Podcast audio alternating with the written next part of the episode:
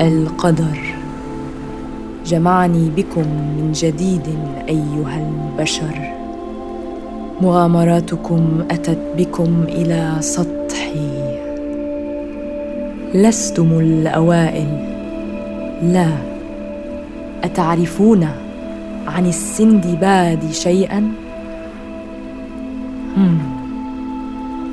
لعلي أخبركم إحدى حكاياته.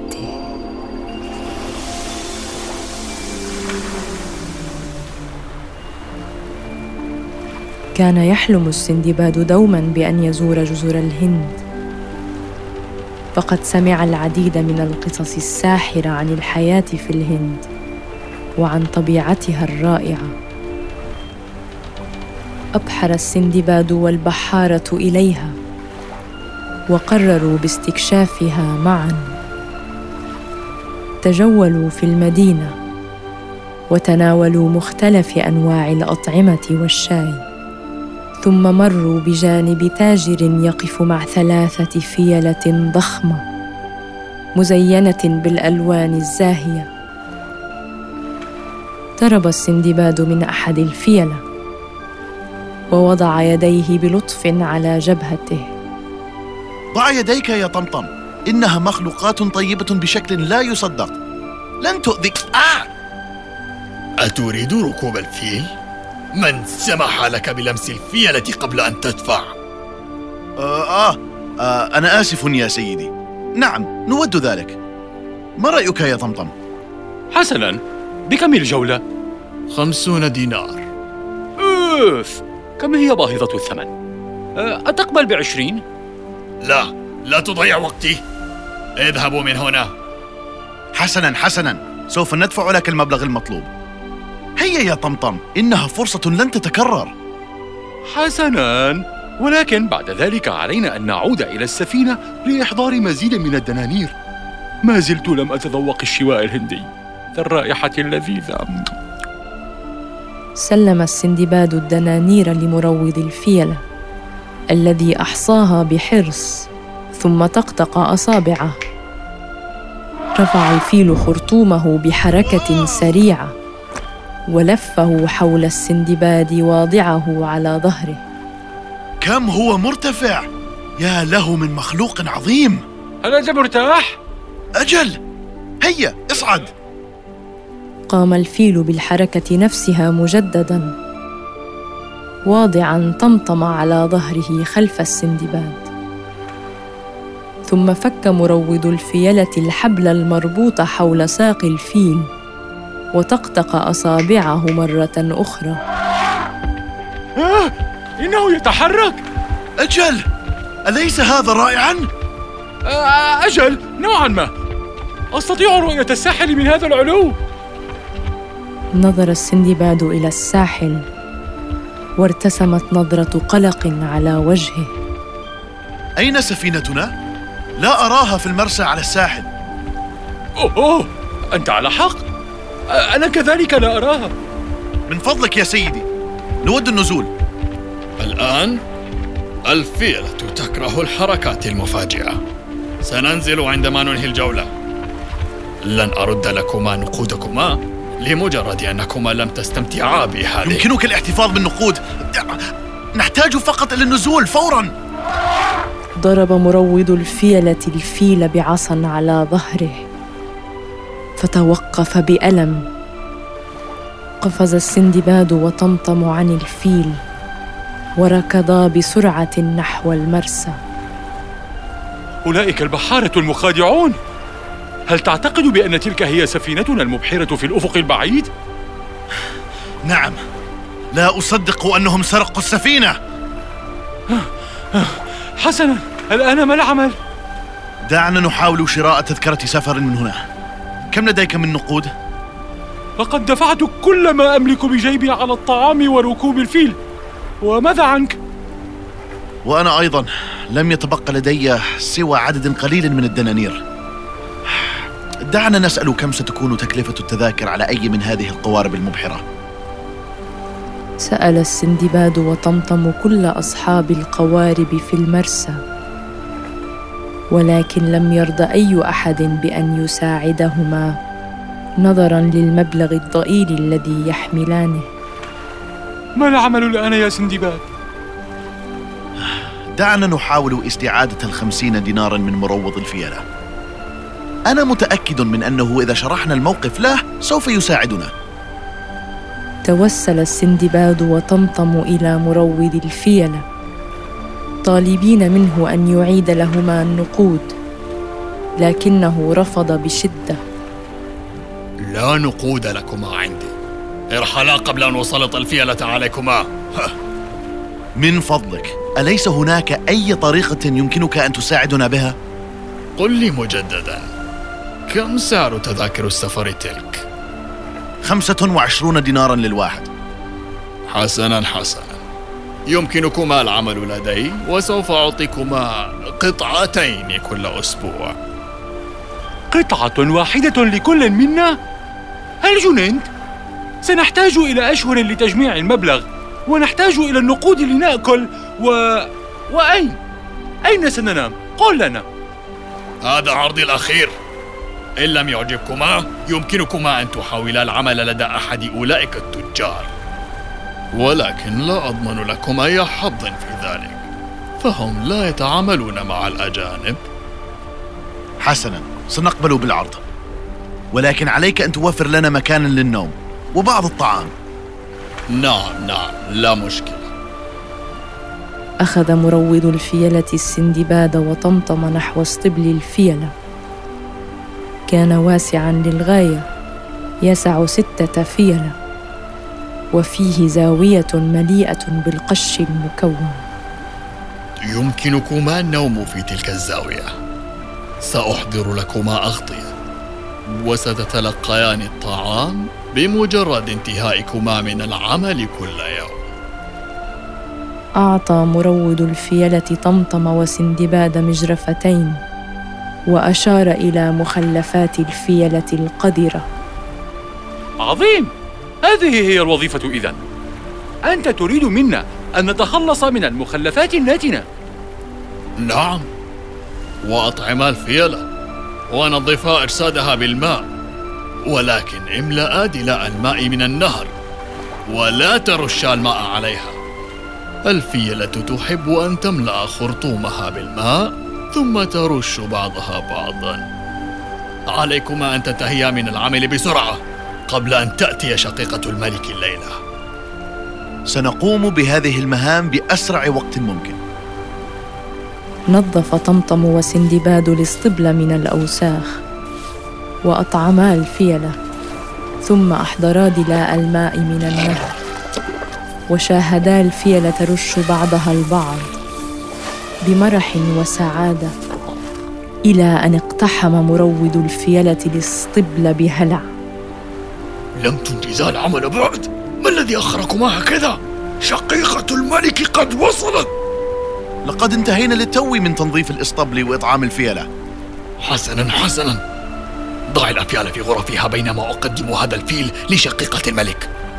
لا أريد أن أرى وجهكما، الأميرة لا تحب الغرباء.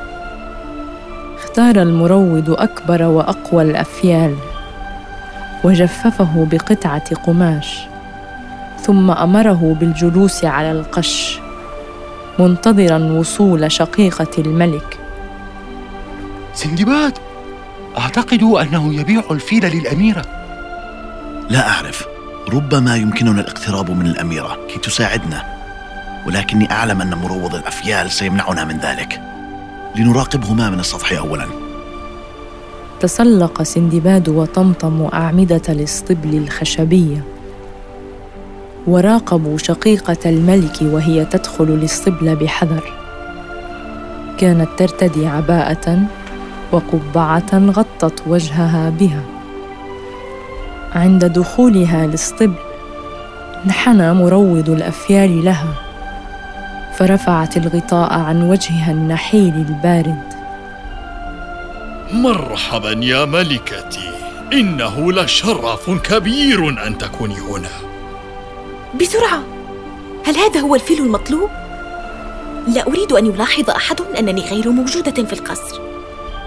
إنه هنا يا ملكتي، أقدم لك هذا الفيل الجبار، سوف يؤدي المهمة على أكمل وجه. حسناً، خذ لف رداء الملك حول كتلة من الخشب القاسي، ودعني أرى ماذا سيحقق الفيل.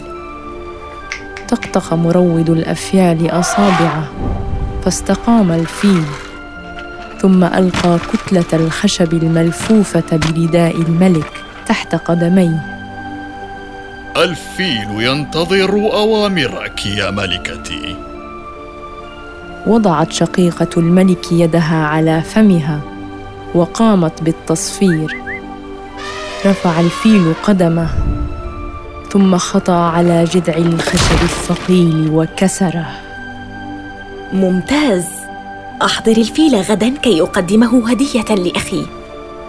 هذه نصف أتعابك، ستحصل على النصف الثاني بمجرد أن أدفع أخي المغفل تحت الفيل وأستعيد العرش بعد الحفل السنوي غداً.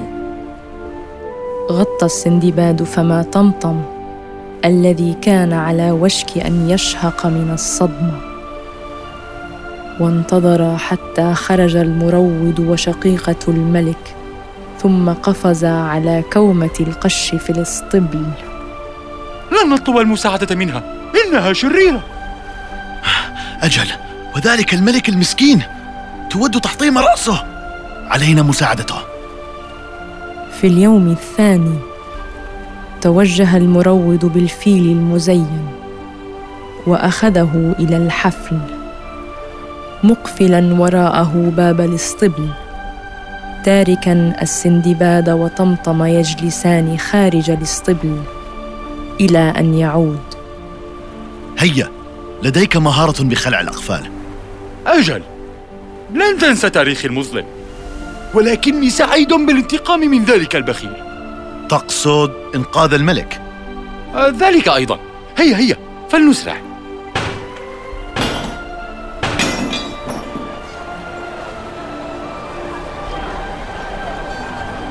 كان الحفل مفعماً بالفرح والسرور. ارتدت الناس ملابس ملونة وقرعوا الطبول ورقصوا بأعلام مدينتهم الجميلة. وقف الملك وشقيقته على قاعدة يراقبان الشعب بسرور. ما أجمل هذا الفيل، زينته رائعة. إنه هدية لك يا أخي الحبيب. سأطلب من الحراس أن يضعوه في الإسطبل حتى تتمكن من زيارته في أي وقت تريده. من هم هؤلاء الرجلان اللذان يركبان تلك الفيلة؟ وكيف يتجرآن على إخافة شعبي؟ لا أعرف. أنت مسؤول عن هذه الأفيال، تصرف. ركض المروض وأمر الفيلة التي يركبها السندباد وطمطم بالجلوس، ثم أمسك الحراس بهما وألقوهما أمام الملك. كيف تجرؤان على خلق هذه الفوضى وخلال مهرجان بلدنا السنوي؟ من أرسلكما؟ يا مولاي، كنا نحاول أن ننقذك. إنقاذي؟ إنقاذي من ماذا؟ كان مروض هذا الفيل وشقيقتك يخططان لقتلك باستخدام الفيل. من هؤلاء المجرمان؟ تجاوزا كل الحدود، علينا أن نقتلهم. كيف تتهمان أختي بهذه الوقاحة؟ لقد رأيناهما يخططان لكل شيء يوم أمس. دعنا نثبت لك صحة كلامنا. لا تنصت إليهما يا مولاي.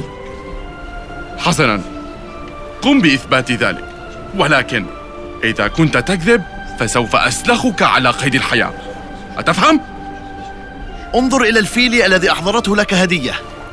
أنا فقط أطلب منك أن ترمي ردائك تحت قدمي الفيل، وتطلب من شقيقتك أن تصفر. إذا كنا نكذب فلن يحدث أي مكروه. إنهما مجنونان يا مولاي. انظروا إلى الأفيال، إنها مرتعبة بسبب ما فعله بها. لا مانع من أن تصدري صفرة بسيطة يا أختي. كيف تتهمني بهذه الخرافات؟ إنه طلب سهل وتافه. أمسك الحراس المروض ثم نزع الملك عباءته وألقاها أمام الفيل ناظراً إلى شقيقته المرتبكة. نفذي الأوامر فوراً وإلا سوف تندمين ندماً شديداً. صفرت الأميرة وإذ بالفيل يرفع ساقه ويدعس بقوة على عباءة الملك بقدمه الضخمة. لا أصدق ما أرى، كنت تريدين دفع وتحطيم رأس أخيك؟ بهذه السهولة؟ هل صدقتنا الآن؟ لقد سمعنا كل شيء أمس. الأميرة قد أمسكت بأحد سيوف الحراس.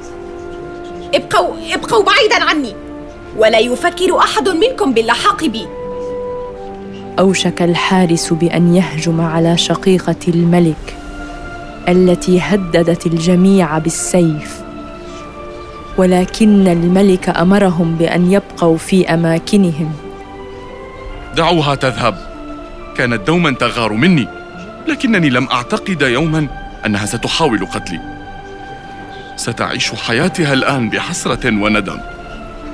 ركضت الأميرة مبتعدة بينما هبط المروض على ركبتيه متوسلا إلى الملك.